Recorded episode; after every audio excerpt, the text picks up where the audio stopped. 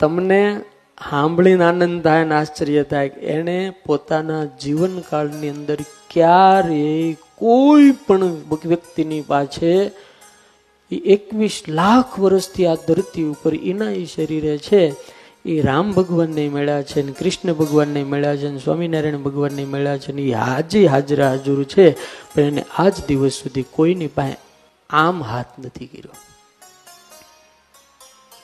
ક્યારેય નહીં. આમ નથી કર્યો. તમે તમારા જીવનમાં વિચારો, આપણે હવારથી હાંજ સુધી આપણી માંગણી કેટલી હોય? કેટલી? અને રોજ વધતી જાય પાછી. પૂરી થાય છે ને, એમ વધારે વધે.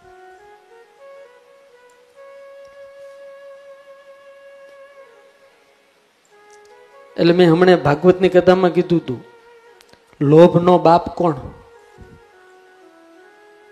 લાભ. લાભ છે ને, લોભનો બાપ છે.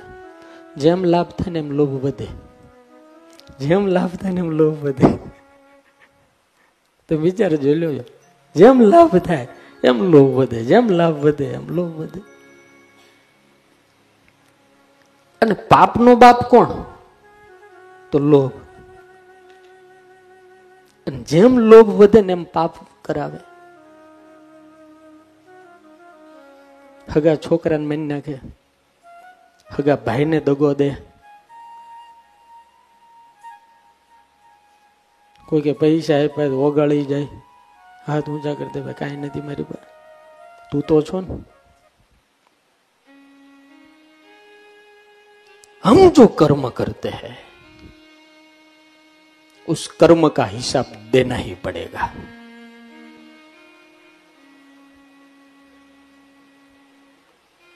એટલે કોઈ સંદેહ મસ્ત વાક્ય લખ્યું બહુ મસ્ત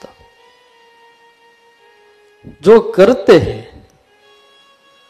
जो हम कर्म करते हैं ये दस पीढ़ी तक भुगतान करती है वो अच्छा हो या बुरा हो તમારા મા બાપે શેઢે કોકને રોટલા ખવડાવ્યા છે ને? કુતરી વ્યાણી છે ને શીરો ખવડાવ્યો છે એટલે તમે બધા ઉજળા થઈને ફરો છો મા બાપ બાકી ઘણાને હો હો વીઘો જમીન વેચાઈ ગઈ. જેણે કાંઈક કર્યું છે, એને મળે છે.